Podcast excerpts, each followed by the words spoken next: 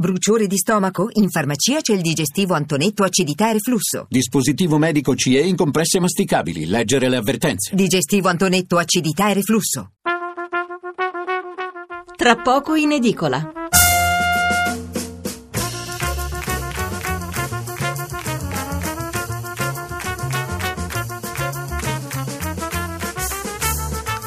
Buonasera da Stefano Mensurati e benvenuti all'ascolto di Tra poco in edicola, la rassegna stampa notturna di Radio 1. 800 05 05 78 il numero verde per intervenire in diretta, 335 699 29 49 il numero per inviarci un sms. Il discorso di Gentiloni, le proteste delle opposizioni e il facile passaggio del nuovo governo alla Camera, questi gli argomenti attorno ai quali ruota la titolazione dei principali quotidiani di mercoledì 14 dicembre. Ci sono poi altri quattro argomenti molto in evidenza sulle prime pagine. Il primo, l'assalto a Mediaset dei francesi di Vivendi, che adesso eh, possiedono il 12% del capitale e vogliono salire ancora con le azioni che in, vo- in, borsa volano e chiudono con un guadagno di quasi il 32%. Ci sono alcuni giornali che addirittura ci aprono con questa notizia. Secondo, secondo, punto, secondo aspetto, la riconquista definitiva di Aleppo da parte di Assad e dei suoi alleati russi. Terzo, i nuovi sviluppi nelle indagini sulla casa di Monte Carlo, finita al cognato di Gianfranco Fini. E quarto, le dimissioni dell'assessore all'ambiente di Roma Paola Muraro, che dopo l'avviso di garanzia lascia la giunta Raggi. Quanto a noi eh, parleremo di politica anche stasera, ma lo faremo in modo diverso per tentare di capire cosa si muove dietro le quinte, chi prende le decisioni e in base a quali criteri. Non vi anticipo altro, ma non vi annoierete di sicuro. Attorno all'una e mezza, eh, poi una riflessione sulla caduta di Aleppo e su cosa succederà ora e in conclusione la rassegna stampa su tutti gli altri principali argomenti. Partiamo allora con la lettura dei giornali sul passaggio di Gentiloni alla Camera. Corriere della Sera, Gentiloni al governo finché avrò la fiducia. Il quotidiano nazionale, il giorno della nazione del resto del Carlino, Gentiloni, fiducia gelida, sì della Camera, ma il PD avverte esecutivo a tempo. Grillini e Lega sull'Aventino, il Premier basta odio, il Parlamento non è un social network. Giglio Magico, ora la Boschi è ai margini, è il titolo di un richiamo in prima pagina. C'è poi l'articolo di eh, fondo di Andrea Cangini, il direttore, il pallone di Matteo, è intitolato e scrive Cangini, raccon- ha raccontato un compagno di scuola che fin da ragazzino Renzi non amava perdere, capitava che si portasse via il pallone perché non gli andava bene come erano state fatte le squadre. Poi è cresciuto ma non è cambiato, ha perso il referendum per un eccesso di arroganza e di presenza in scena, si è dimesso lasciandosi alle spalle un governo fatto a sua immagine e somiglianza, incomprensibile la scelta di inserirvi in una posizione chiave l'ex ministro per le riforme Maria Elena Boschi principessa del renzismo e volto della disfatta referendaria. Un simbolo, il simbolo di un errore. A Renzi sarebbe convenuto voltare pagina, alla Boschi, che come lui aveva annunciato l'addio alla politica in caso di sconfitta, rigenerare la propria immagine con una breve eclissi. Il Fiorentino invece l'ha sovraesposta, l'ha fatto per far capire che è ancora forte, che a comandare è ancora lui, si ha impressione che, eh, anziché temperarli, la sconfitta abbia indotto Renzi a radicalizzare i propri difetti, si è portato via il pallone, gli elettori sugli spalti non lo applaudiranno per questo. Il sole 24 ore, eh, prima fiducia a Gentiloni, governo di responsabilità. Eh, ultime cartoline dal Parlamento e il commento di Lina Palmerini. Nel dibattito sulla fiducia al governo non c'è stato un solo intervento dei partiti che non abbia chiesto la fine al più presto della legislatura di questo Parlamento. Quelle di ieri erano un po' come le ultime cartoline da un luogo in agonia, in agonia abitato da facce rassegnate a interpretare i titoli di coda. Ma come? Questo sarà l'ultimo colpo di teatro, perché dopo aver fatto e disfatto patti tra PD e Berlusconi, dalla larga coalizione alla rottura dal Nazareno a un altro strappo, i parlamentari hanno ripreso gli allenamenti per cambiare di nuovo schema, quello che imporrà il proporzionale sia pure corretto. C'è poi un altro articolo di Paolo Pombeni, più sull'aspetto eh, politico e se fosse più politico di come sembra, eh, il titolo, eh, a proposito del governo, naturalmente, se la marea di giudizi negativi sul governo Gentiloni, scrive Pombeni, fotocopia, avatar, governicchio, eccetera, fosse l'ennesima prova che le apparenze ingannano, o meglio, che non sempre la prima impressione è quella che ci fa misurare bene la natura di chi abbiamo di fronte.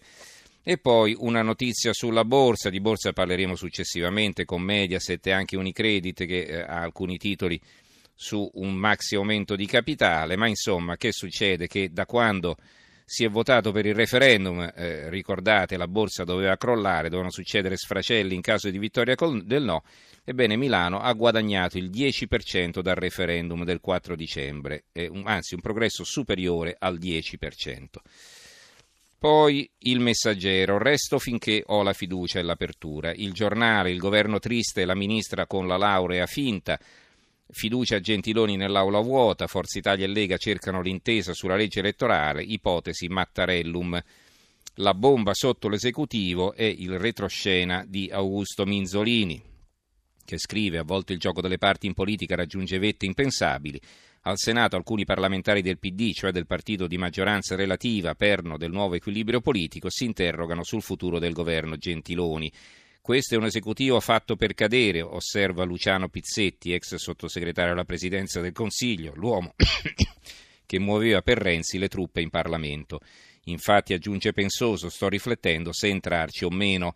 Una premessa interrotta dal consigliere di Bersani, Miguel Gotor, che chiede scanzonato: Ma davvero ci saranno i referendum sul Jobs Act in primavera?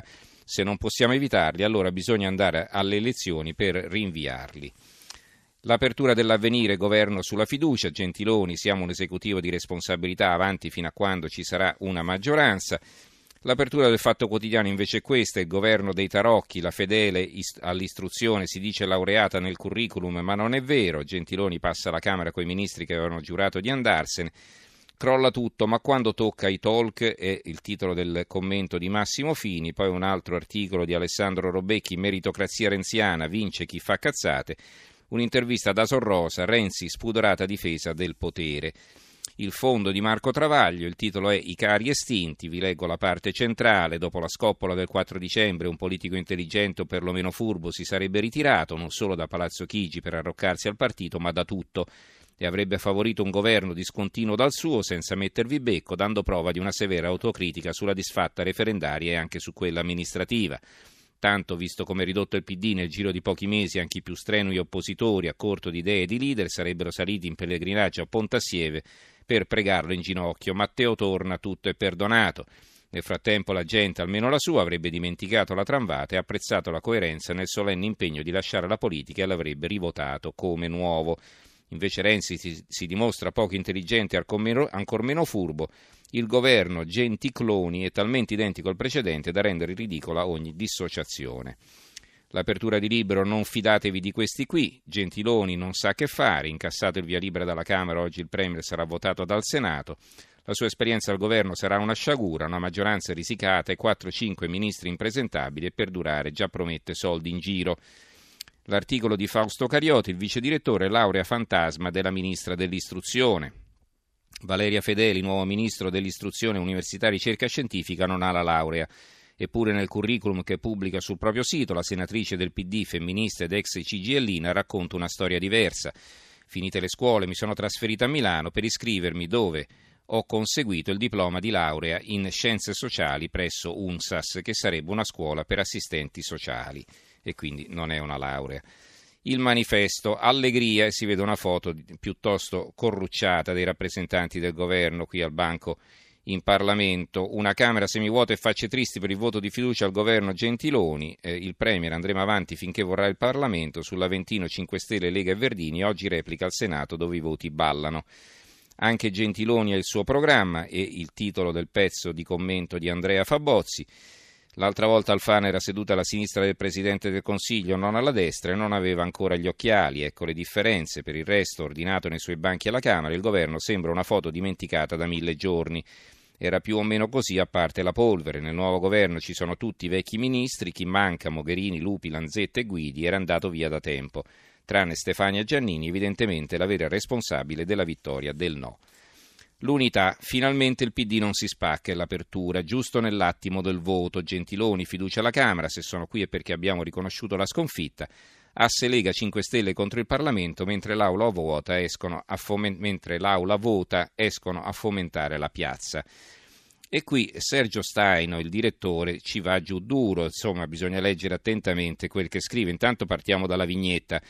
Al momento della presentazione del governo i deputati di Lega e 5 Stelle sono usciti dall'aula, dice uno, e l'altro risponde. Al momento della presentazione del ministro degli esteri i deputati del PD li hanno invidiati. E insomma, sia pure una vignetta però sull'unità, eh, parlare così di Alfano, alleato di governo, anzi principale alleato di governo, e poi sentite invece cosa scrive lo stesso Steino nell'articolo di fondo, un congresso che rilanci il nostro partito e il titolo a fine maggio i lavori del G7 si terranno a Taormina, scelta fortemente voluta da Renzi, con una motivazione bella e commovente, dare un colpo a un'immagine della Sicilia stereotipata, falsa e ingiusta che vorrebbe ridurla a terra della mafia.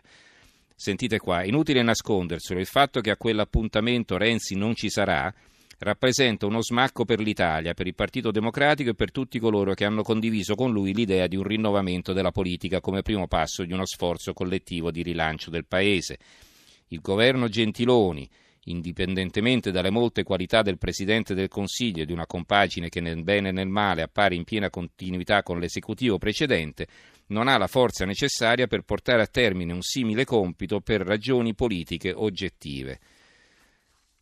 La verità Renzi assumeva consulenti a gogo mentre l'Italia lo mandava a casa. Gli ultimi contratti sono stati formalizzati il 6 dicembre. In tutto Gentilone circondato da 353 nominati dal predecessore, molti dei quali scadranno solo nel 2018. Spesi 3 milioni di euro in appena due mesi. C'è una foto eh, del ministro dell'istruzione Fedeli con la fissa del gender che si dichiara laureata ma forse non lo è e poi un commento di Giampaolo Panza che però vi leggerò fra poco, andiamo avanti, vi spiego poi perché. Gentiloni sotto il tiro incrociato e a Roma Raggi messa alle corde, il dubbio unisce questi due argomenti e poi eutanasia a giugno, un risico pieno di incognite, eh, sono gli scenari tracciati da Carlo Fusi e l'articolo di fondo del direttore Piero Sansonetti, Campidoglio e governo nel turbine, nel turbine della propaganda. L'opinione, eh, un governo al servizio del Matteo delirante, è l'attacco di Arturo Diaconale, il direttore, che scrive cosa sarebbe successo se invece di isolarsi a Pontassieve, come sostengono i suoi più adoranti sostenitori, Matteo Renzi fosse rimasto a Roma per preparare la rivincita politica, oltre a pretendere che Paolo Gentiloni avesse dato vita a un governo fotocopia di quello precedente ed avesse piazzato nei punti chiavi dell'esecutivo i fedelissimi Lotti e Boschi, Avrebbe forse chiesto l'uso dell'appartamento di Palazzo Chigi, visto che il nuovo Presidente del Consiglio lo lascia libero e preferisce vivere nel palazzo di famiglia a Piazza Santa Susanna? In realtà non ci vuole l'ironia per sottolineare come Renzi non stia recitando la parte di Cincinnato, ma quella di Cesare che si prepara a ripassare il Rubicone. L'apertura del mattino, Sud, spenderemo subito i fondi, eh, l'intervista al neo ministro del Mezzogiorno, sul principale quotidiano del Meridione d'Italia. De Vincenti, il commissario di Bagnoli non si discute, De Magistris collabori. Anche qui il ministro dell'istruzione diplomata o laureata bufera sulla Fedeli. Il secolo XIX Gentiloni incassa la fiducia, 5 Stelle e Lega non votano ed escono, il Premier in aula, l'aula non è un social network. L'analisi di Mauro Barberis, chi sceglie l'Aventino non si lamenti delle conseguenze. E poi scuola, la missione impossibile per l'ex sindacalista, è un altro pezzo. Il tempo, un governo aperto ai trans è il commento di Marcello Veneziani. Sapete in che mani sono i vostri figli e nipoti che vanno a scuola? Nelle mani di una signora Valeria Fedeli, sindacalista della CGL nel settore tessile, che ha proposto un paio d'anni fa di spendere ben 200 milioni di euro per rieducare i professori all'ideologia transgender. Scopo del suo programma, disegno di legge 1680, è far capire ai docenti e agli studenti che i sessi non sono due ma 52. Maschi e femmine sono a suo parere, aperte virgolette, identità costrette, chiuse virgolette, non nate, cioè dalla natura e dalla civiltà. La Gazzetta del Mezzogiorno, Gentiloni, attacco a 5 Stelle, il piccolo Serracchiani e i candidati sbagliati, la governatrice leader del PD analizza le sconfitte, Gentiloni via libera alla Camera, sconfitte nel referendum e anche nelle amministrative di giugno e poi di novembre a Monfalcone. Il giornale di Brescia, infine, Gentiloni fiducia senza slancio e poi eh, scontro nel PD in vista dell'assemblea di domenica si respira aria de- di resa dei conti.